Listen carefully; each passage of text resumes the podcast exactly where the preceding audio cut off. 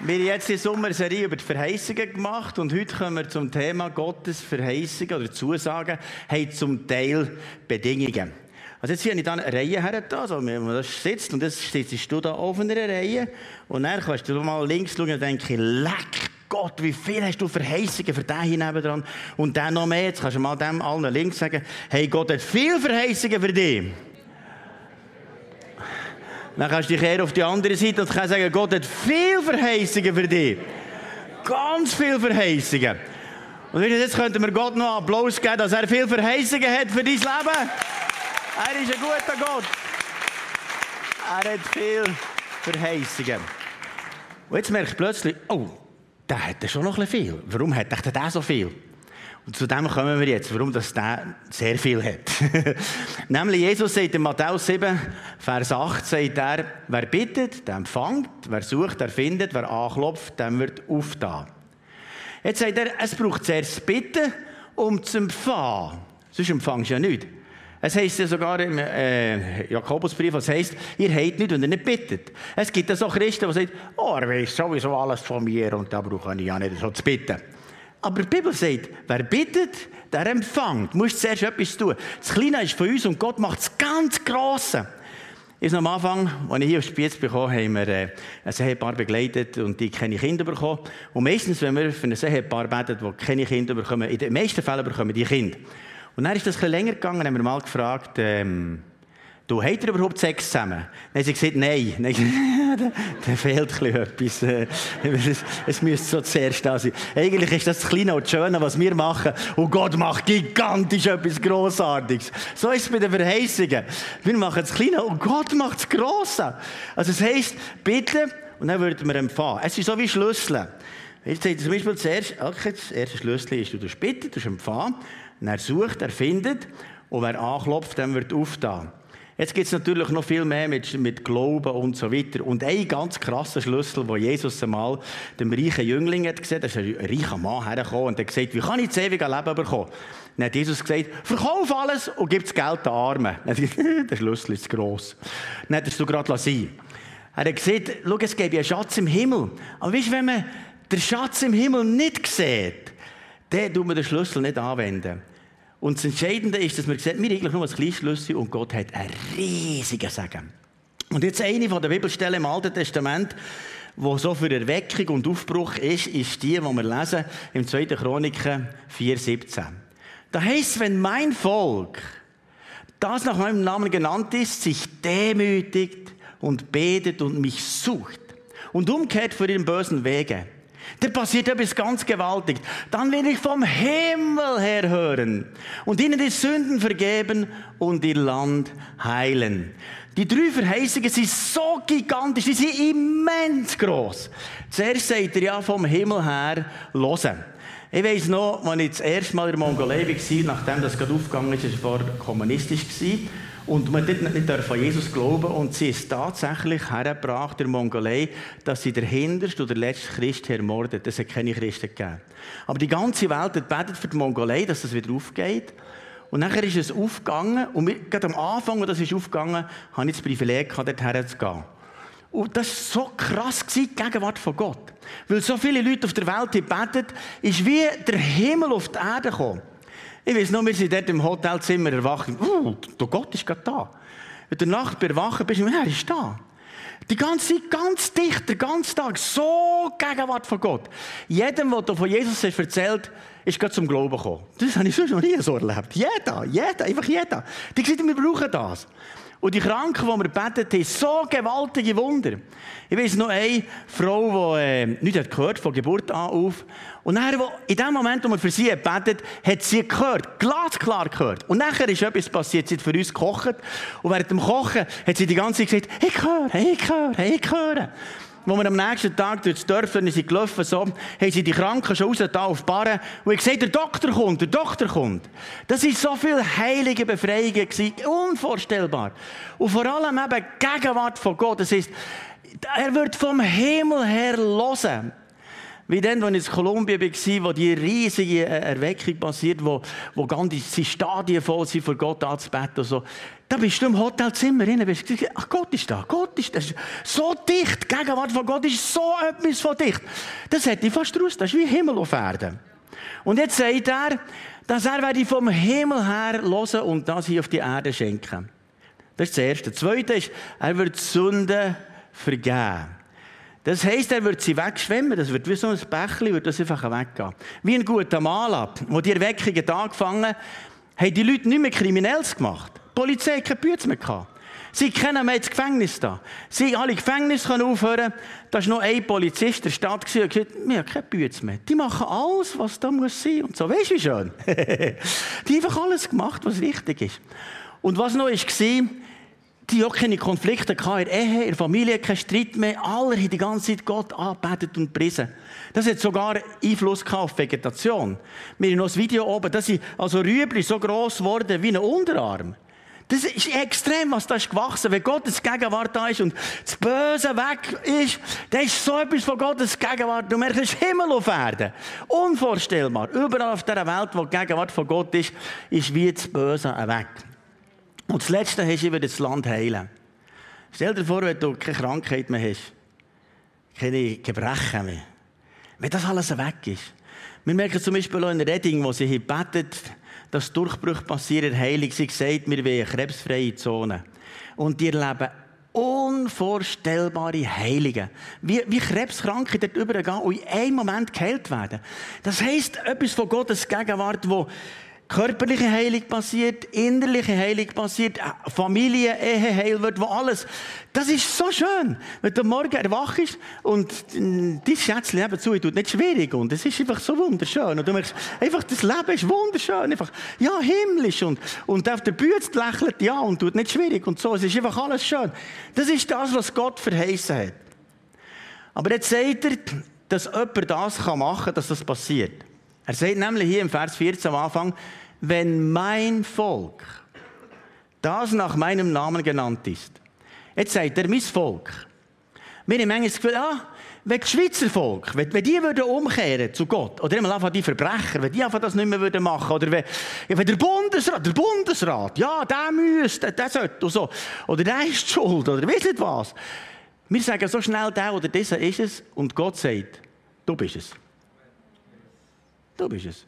Wenn mein Volk, das sind die, die Gott glauben, und die nach seinem Namen genannt sind, die, die Kinder Gottes sind, wenn die umkehren, dann wird es passieren. Und jetzt nächstens lesen wir die vier Sachen, die vier Schlüssel, die er sagt, die entscheidend ist. Und der grösste von dem ist, sich demütigt und betet und mich sucht und umkehrt von den bösen Wegen, dann will ich vom Himmel her hören und ihre Sünden vergeben und das Land heilen. Jetzt denkst du, ja, aber Markus, ich bin so ein lieber Braver. Wie ist jetzt bei mir die falsche Adresse? Wenn alle so wären, hätte die Schweizer kein Problem. Überhaupt nicht. Ich bin ganz ergebiger. Für mir geht es ganz gut und so. Schau, wenn du denkst, ja, mir ist so gut, die anderen sind nicht so gut, dann fehlt dir schon der erste Schlüssel. Weil der erste Schlüssel ist Demut. Der erste Schlüssel ist, wenn mein Volk sich demütigt. Wenn mein Volk sich demütigt. Mir hat jetzt eine ganz grosse Spende gemacht. Das hat mich sehr gefreut, dass in Air Collector 100.000 Franken sind zusammengekommen, eben jetzt für Hungernde, eben in Afrika oder in Israel und so. Und der Bert Pretorius lädt von Herzen danken. Weil die Spenden, der gesagt, können wir jetzt gerade brauchen für Leute, die hungern. Er hat gesagt, das sind Sättige. Und der Tränen hat er mir das gesagt am Telefon. Es gibt Sättige, die hier wochenlang nicht mehr zu essen hatten. Und eure Spende, eure Spende hilft jetzt Gott, dass sie weiter überleben können. Eine absolute trostlose Situation. Und jetzt hat es noch eine Aufruhr gegeben, weil der ehemalige Präsident äh, äh, Betrüger war, ein Kleptoman, hat alles geklaut und hat den Staat ausgehöhlt. Und jetzt ist er nicht mehr Präsident und jetzt haben sie ihn gefangen genommen. Und jetzt hat es eine Aufruhr im Land. Ganz an verschiedenen Orten hat es äh, Krawallen gegeben, die da ganze Einkaufszentrum haben die ausgeraubt, haben einander eingeschlagen, sind ganz viele ums Leben gekommen. So. Und dann hat man gemerkt, politisch kann man das nicht lösen. Das, das gibt einen Bürgerkrieg. Wenn da nicht etwas passiert, gibt es einen Bürgerkrieg. Die Regierung war an der Grenze, alles an der Grenze. Dann hat der Bert Pretorius gesagt, wir berufen einen Gebetstag einberufen. Und jetzt letzten Sonntag hat er gesagt, wir rufen einen Gebetstag aus für die ganze Nation. Das hat nicht die Regierung gemacht, sondern der Bert Pretorius. Und er hat alle Leute von der Regierung eingeladen und gesagt, kommt ihr auch. Und das hat mich so berührt. Neben ihm ist der oberste Chef der Polizei. Dem sind wir General, Polizeigeneral. Auf der anderen Seite ist der oberste Richter vom Land. Und die alle zusammen. Der Bert ist, das ist im Fernsehen ausgestrahlt worden, im nationalen Fernsehen. Der Bert ist auf den Knien und sagt: Gott, vergib mir und vergib uns unsere Schuld. Und der Richter und der Polizeichef sagt: Vergib du unsere Schuld, meine Schuld. Keiner mit dem Finger zeigt. Mit dem Finger zeigen hätte das noch viel drüber geworden. Aber durch das gesagt, Gott vergib uns. Und das hat sättige, immense Wirkung für die ganze Nation. Dass jetzt innerhalb von einer Woche die Kriminalität massiv ist nicht gegangen. Wenn mein Volk, über dem mein Name genannt ist, sich demütigt, dann, dann sich demütigt. Und schau, wir können noch schnell sagen, die anderen sollten. Und solange wir sagen, die anderen sollten, kommen wir nicht weiter. Das erste, der erste Schlüssel ist Demut. Und das ist eigentlich der grösste. Und da fängt er bei den Pastoren an. Es fängt bei mir an. Wenn ich mich nicht demütige, geht es nicht weiter. Aber wenn wir als Leitungsteam, und während dieser Corona-Zeit haben wir als Leitungsteam manchmal in unseren frühen Gebet alle auf den Knien haben geweint und gesagt, Gott, vergib uns die Schuld. Und weißt du, was das für eine Wirkung hat, wenn das Leitungsteam um Vergebung, Vergebung bittet für uns? Wenn wir zuerst Buß tun, dann Kleingruppenleiter, Ressortleiter, die Kirche. Im letzten Gebetsabend sind wir hier auf den Knien gewesen, genau mit diesem Bibelvers, hier auf den Knien gewesen, geweint und gesagt, Gott, vergib uns unsere Schuld. Ich kann dir sagen, das ist der Schlüssel, da passiert etwas. Und weißt du, was immer wenn etwas bei uns passiert, hat das Einfluss auf unser Umfeld. Diese Woche habe ich etwas ganz Krasses erlebt. Da ist jemand für ähm, Befreiungsdienst, weil er ein riesiges Problem mit seinem Kind. Sein Kind ist noch klein, aber tut sich total von ihm abwenden. Kommt gar nicht in die Nähe, immer sich total abwendet. Und er sagt, ich brauche Hilfe von Gott. Dann hat er gesagt, das eine ist, dass du mal um Vergebung bittest für deine Sünden. Dann hat er um Vergebung bittet, so tiefe Sünderkenntnis gehabt. Dann haben wir noch Befreiungsdienst gemacht. Nachdem kommt er heim und als erstes rennt das Mädchen auf ihn zu, umarmt ihn und sagt, Daddy, kannst du in mein Zimmer kommen? Und das erste Mal hat er mit ihm zusammen beten Geschichten erzählen. Und es ist etwas passiert von einer Herz-Connection. Wenn etwas in mir passiert, hat das Einfluss auf meine Ehe, auf meine Familie. Nicht ging zuerst ist die Frau die schuld, sondern manchmal ich. Oder nicht zuerst ist der Mann die schuld, sondern manchmal ich. Und wenn ich mich demütige, hat das immer Einfluss auf meine ganze Familie, es hat Einfluss auf mein Dorf, auf meine Stadt. Was wir hier beten, hat Einfluss für die ganze Schweiz. Es hat Einfluss auf unsere Nation. Und darum, was hier passiert, wenn mein Volk, über dem mein Name genannt ist, sich demütigt, das ist das Erste. Und das Zweite ist betet. Es ist nachher, also ich bringe dann vom, vom Demütigen. Da ist nämlich im 1. Petrus 5,5 ist, Gott widersteht dem Hochmütigen, aber dem Demütigen gibt er Gnade. Und weißt, wenn es eine Schwäche gibt, ist es das, wo ich immer wieder Gott bitte, Herr, mach mich zu einem Menschen vor Demut. Und wenn ich irgendwie stolz bin, räum das Zeug sofort raus. Ich will nicht, weil du widerstehst mir. Das ist das Erste. Das Zweite ist, wenn wir beten, das ist der zweite Schlüssel. Das heisst, äh, am 1. Timotheus 2,1 heißt am wichtigsten. Am wichtigsten. Am wichtigsten ist, dass die Gemeinde beständig im Gebet bleibt. Das Wichtigste ist der Gebetsabend. Das habt ihr hier aber noch nie gehört. das Wichtigste ist der Gebetsabend. Und am 4. August haben wir das wieder, wo wir hier als Kille zusammen sind. Der wichtigste Anlass hier für die Kille ist, zusammen zu beten. Und die Gegenwart von Gott ist, glaube ich, kaum nicht mehr so stark wie unserem Gebetsabend. Darum möchte ich euch ermutigen, da dabei zu sein. Und weißt du, was passiert, wenn wir anfangen zu beten? Es passiert etwas Übernatürliches. Diese Woche ist ein Wunder passiert, das ich in dieser Dimension bis jetzt noch nie gesehen habe. Wir haben als Vorstand betet, als Leiterschaft, für einen Arbeitskollegen von mir, der sein Sohn beim Klettern 20 Meter ist abgestürzt und hat seinen Rücken ganz kaputt gehabt, von acht Wirbeln sind gebrochen und so total deformiert, dass sie sogar künstlich äh, Wirbel einsetzen und so weiter. Und sie gesagt, du kannst nie mehr laufen. Es geht gar nicht mehr. Und jetzt diese Woche ist ein Wunder passiert. Plötzlich einisch spürt er wieder etwas Beinen. Plötzlich merkt er, ich kann aufstehen. Jetzt ist er aufgestanden, kann laufen, ist wieder klettern. Innerhalb von ein paar Tagen. Gott verdient eigentlich Applaus für das. Der Andreas kann jetzt wieder laufen.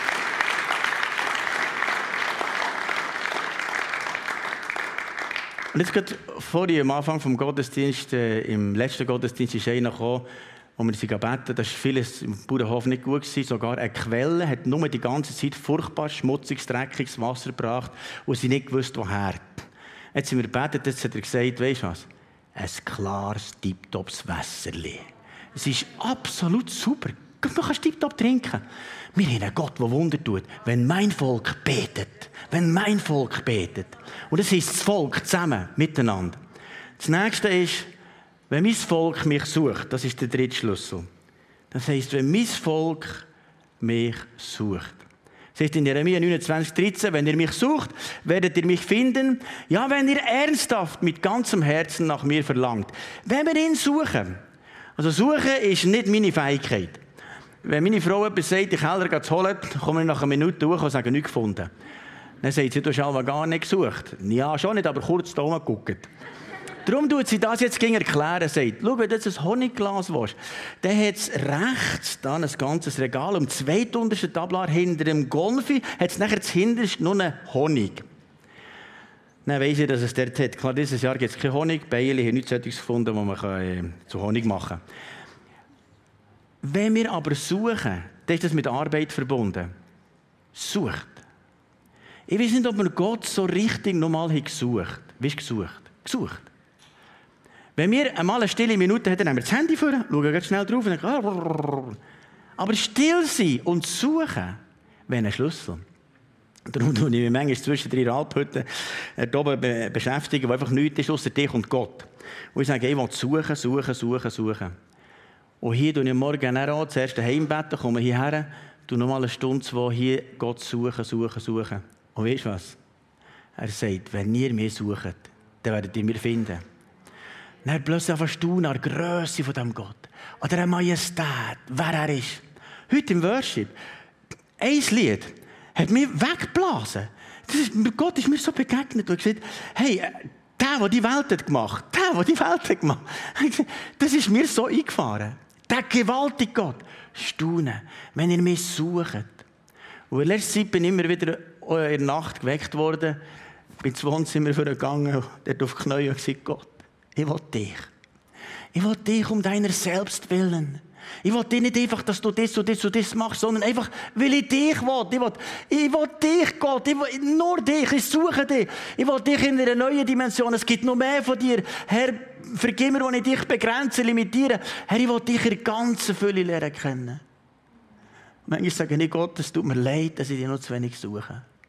Die Frage ist, suchst du Gott? Das Letzte ist umkehren. Umkehren vom bösen Weg, da haben jetzt nur der kleinste von diesen drei Schlüsseln. Umkehren vom bösen Weg. Jetzt denkst du, aber Markus, jetzt, jetzt ist es wirklich übertrieben, weil wenn, wenn du mich denkst, ich, ich, bin flott unterwegs, ich bin mit dem Gott unterwegs, ich mache nichts Böses, habe niemand totgeschlagen und wenn das und da da, da, aber ich umkehren von einem bösen Weg, ich bin doch nicht auf einem bösen Weg. Ich bin doch nicht auf einem bösen Weg. Es ist interessant, dass der Petrus im ersten Petrusbrief im siebten Kapitel, oder vierten Kapitel, Vers 17 sagt, denn die Zeit des Gerichts ist gekommen und es muss bei den Kindern Gottes beginnen. Das wäre ich oder du. Dann sage ich, Herr, schon jetzt, das Gericht anfangen. Ja, er sagt, wenn ihr euch jetzt richtet, dann werdet ihr nicht gerichtet werden. Und es muss zuerst hier etwas passieren. Ohne Heiligung wird niemand den Herrn sehen. Hier muss etwas passieren in meinem Herz. Und ich manchmal noch denke, ich so, doch schon ein braver Kerl und so. Dann sagt Gott, ja, das mag schon sein, aber weißt du was? Es ist unter Umständen auf dem falschen Weg. Und weißt du, wie schlimm wärst du, wenn du dein Leben lang da gemütlich einfach auf dem falschen Weg laufen und irgendwann kommt der Tag, wo du vor dem Richterstuhl von Jesus bist und sagst, wie kommst du daher? Schau, Gott sagt ja, er wohne bei denen, die ein gedemütigtes Herz haben und einen zerschlagenen Geist. Dort wohnt er. Und manchmal denken wir, ja, er, er wohnt dort, wo ich einfach so ein bisschen frisch, fröhlich dahin lebe. Aber Gott lässt manchmal etwas zu, was etwas zerbricht. Und jetzt möchte ich das noch ein bisschen praktisch zeigen, wie das könnte sein. Ich habe jetzt elf Stühle und ich fange zuerst bei mir an. Das ging am einfachsten, wenn man bei sich selber anfängt. Ich habe ja Anfangsjahr, als ich da die 21 Tage gefastet mit euch zusammen, hat Gott zu mir geredet, ich hatte noch etwas zusätzliches zum Fasten, zum Essen. Du nach Jesaja 58 nicht mehr negativ über andere Leute reden. Dann ich, das mache ich doch gar nicht. Dann hat Gott gesagt, ich würde das schon zeigen. Dann bin ich so sensibel geworden, als er mir ging um die Sachen sagt nicht, ah, da so, aha, du meinst das, ah, du meinst das. Dann bin ich am Fasten gewesen, gesagt, okay, hör auf. Dann ist es gut gegangen, bis einer steht im Schneeraum dahinter, äh, am Sonntag am Morgen, wo ich das Gefühl hatte, das sei nicht meine Aufgabe, und so, habe ich kurz ein Explosion gelassen. Dann hat mir Gott gesagt, kannst du wieder vorne anfangen fasten. Ich habe dreimal vorne angefangen zu fasten. Aber weißt du, was passiert ist? Seitdem bin ich sensibler. Ich merke selber gerade sofort, oh, ja, sofort, stoppen. Und ich merke auch, wenn sonst jemand negativ über jemanden redet, sage ich, sorry, die Person ist gerade nicht das, lassen wir gerade sein. Aber wie das ist? Das ist Überheblichkeit. Das ist eigentlich Stolz, das ist Überheblichkeit. Ich tue mich überheben über die Person und sie ist nicht einmal da. Jetzt habe ich da so ein paar Beispiele äh, erfunden. Ich, weiß nicht, wer das könnte sein, aber das ist zum Beispiel ein vorbildliches Ehepaar, ganz fromm, lieb und brav. Und die kommen in Gottesdienst und die haben ein Lächeln drauf. Und, und sie zum Beispiel, die hat, bei allen ging freundlich, und hat eine Freundin und ist zu der auch freundlich.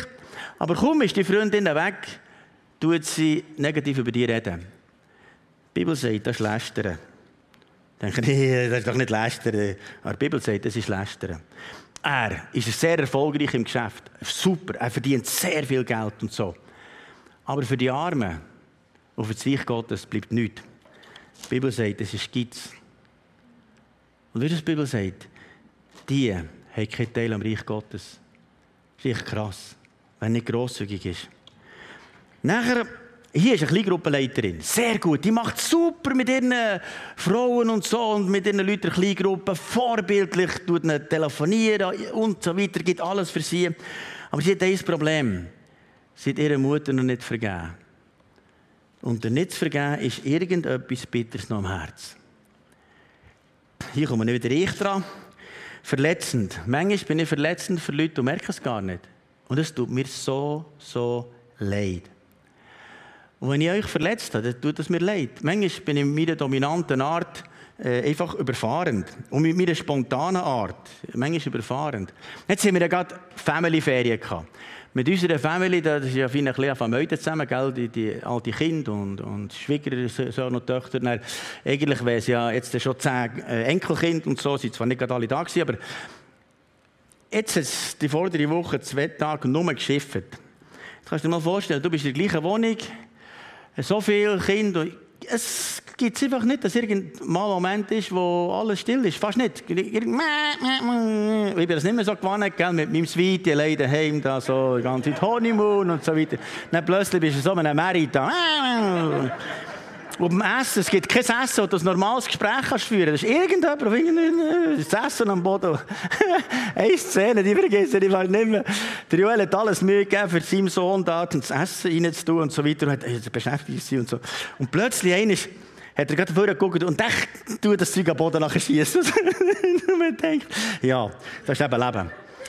Nachher einmal am Abend habe ich dann gesagt, äh, wenn wir mal miteinander zusammen dürfen, wie wir Ferien erleben und so. Wir könnten mal miteinander austauschen. ja.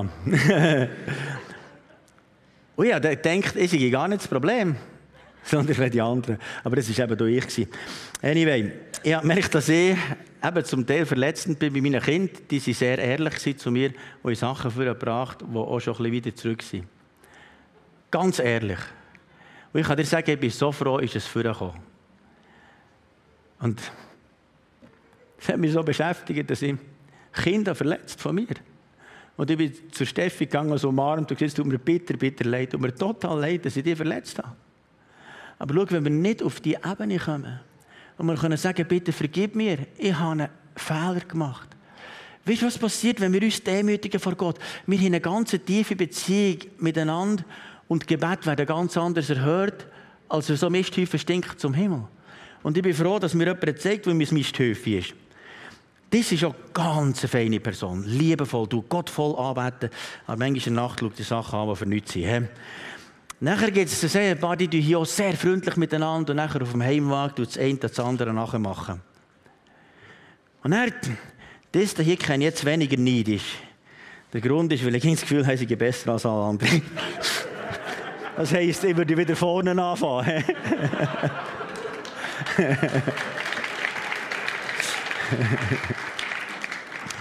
Aber jetzt gehen wir gleich. Es gibt offenbar Leute, die das haben.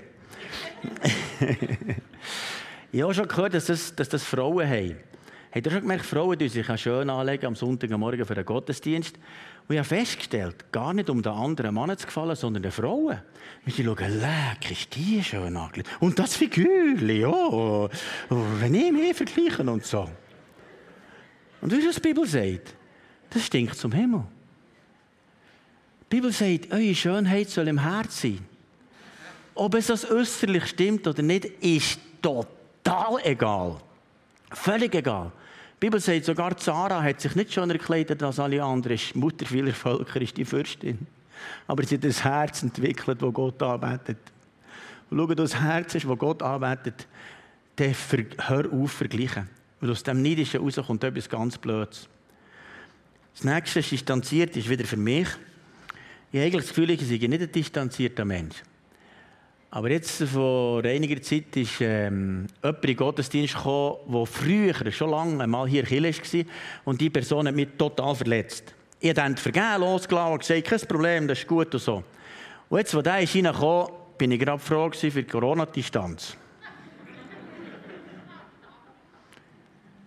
ich habe freundlich gesagt, ah, schön, dich zu sehen. Aber er denkt, äh, braucht es eigentlich gerade nicht. Und jetzt bin ich letzte Woche geheult beim Brütsch. Und er hat mich der aufmerksam gemacht und gesagt, hast du gemerkt, wie du dieser Person begegnet bist? Ich sage, ja, ja, aber ich habe doch vergeben, ich doch vergeben, ja. Ja, das hast du schon. Aber weißt du was? Es gibt Aussprüche, die die Person dann gemacht hat, die dich zutiefst verletzt haben. Und das hast du noch nicht mir gebracht. Dann habe ich dort am stotzigen Rändchen oben auf die Knie gesagt, Gott, ich bringe dir den Ausspruch, ich bringe dir den Ausspruch und den Ausspruch und den und jetzt vergebe ich und ich lasse los und ich sage, die Aussprüche haben keine Gültigkeit für mich, ich schneide es ab und jetzt bin ich frei. Und weißt du, nachdem hätte ich den gar umarmen ob jetzt Corona-konform oder nicht, das spielt keine Rolle. Das nächste Mal umarme ich das weiss ich, das ist in meinem Herz frei. Und vielleicht gibt es Sachen, die noch distanziert sind zu irgendjemandem. Vielleicht bist du mal in einer Kille verletzt und so, weißt du was, Raums auf, sonst bist du hier Wiederholungstäter. Jetzt der hier. Das ist einer, der kommt in den Gottesdienst und sagt, es cool. Hier wird für mich gebetet, aber ich nicht geheilt. Und, und ich merke, meiner Familie geht es besser, meiner Ehe geht es besser, auf dem Arbeitsplatz, alles ist besser. Oh, Gott segne mir, das ist mega gut. Nicht gegen das. Aber Jesus sagt, wer sein Leben gewinnen will, der wird es verlieren. Und wer sein Leben um meines Namens willen hingeht, der wird es gewinnen. Schau, es kann sogar ganz fromm sein und total egoistisch. Und das ist so gefährlich. Weißt, manchmal fragen ich mich, für was mache ich das hier? Mache ich es für die Kirche, mache ich es für Erfolg? Oder Jesus, mache es um dich? Um dich zu ehren, um nur dich zu verherrlichen, egal ob es Erfolg oder nicht Erfolg spielt, gar keine Rolle. Einfach um deiner selbst willen, einfach nur wegen dir und fertig, Schluss. Und schau, das geht so tief bei uns allen. Manchmal wissen wir es selber nicht, machen es jetzt für mich oder für Gott. Aber ich kann sagen, Gott, hilf mir. Und jetzt der Letzte. Der macht nichts von dem. Der hat noch nie ein Porno geguckt, der hat noch nie jemanden verletzt, der ist so eine Liebe, der hat noch nie neidisch gewesen, der ist nicht distanziert gewesen, der ist vorbildlich. Am Morgen steht er auf, tut beten und Bibel lesen, alles so vorbildlich, einzigartig. Aber im Stillen sagt er, Gott, ich danke dir, dass ich nicht so bin wie die. Das kann uns allen passieren. Jesus sagt ein Beispiel und er sagt, das sind zwei im Tempel. Einer ist vorne, ganz fromm. Der geht sogar der Zehnt und alles Mögliche und betet, oh Gott, ich danke dir, dass ich nicht so sündig bin wie alle anderen Menschen. Und hinterste im Tempel ist einer, der so wie ein abgeschlagener Hund reinkommt und sagt, Gott, bist mir Sünder gnädig. Und dann sagt Jesus, schau, der, der dahinter ist, der ist gerechtfertigt rausgegangen und der hier ist überheblich und ist weiter weg von mir. Schau, jeder von uns kann irgendetwas von dem treffen. Jeder. Und es wäre schade, wir wären auf einem Weg, wo wir es nicht mehr am Herz schaffen Und schau, das Entscheidende ist, dass wir Herz schaffen und sagen, Herr, bis mir gnädig. Wenn du denkst, ein Daniel, der dort auf den Knien ist und betet, Herr, vergib mir und unserem Volk. Aber er hat gar keine Fehler gemacht. In der Daniel in der Bibel könnte man sagen, das ist Alva der Einzige, der nie einen Fehler gemacht hat. Der hat gar nie einen Fehler gemacht. Und er sagt, Gott, vergib mir und meinem Volk. Und durch das, dass er sich demütigt hat, ist eine ganze Nation, das Volk Israel, wieder zurückgeführt worden nach Palästina. Weil der, der eigentlich der Gerechteste war vom ganzen Volk, hat sich demütigt und gesagt, Gott, vergib mir, vergib uns. Und schau, wir müssen total aufhören, die anderen zu verurteilen. Total aufhören sagen, der Bundesrat oder irgendjemand, da, da bist du immer schon ganz sündig. Richtet nicht, dass sie nicht gerichtet werden. Passen wir mega auf, was wir über andere Leute sagen. Sonst sind wir Richter und zuletzt werden wir gerichtet. Und wir sagen, nein, nein, nein, hier, hier, hier, Richter, Richter ist nur hier, Richter ist nur hier, hier, Markus, fang an. Und ich, mein Gebet ist, dass ich bis ans Ende des Lebens nie aufhören, nie aufhören, in dieser demütigen Haltung sein, wie vor ihm beugen.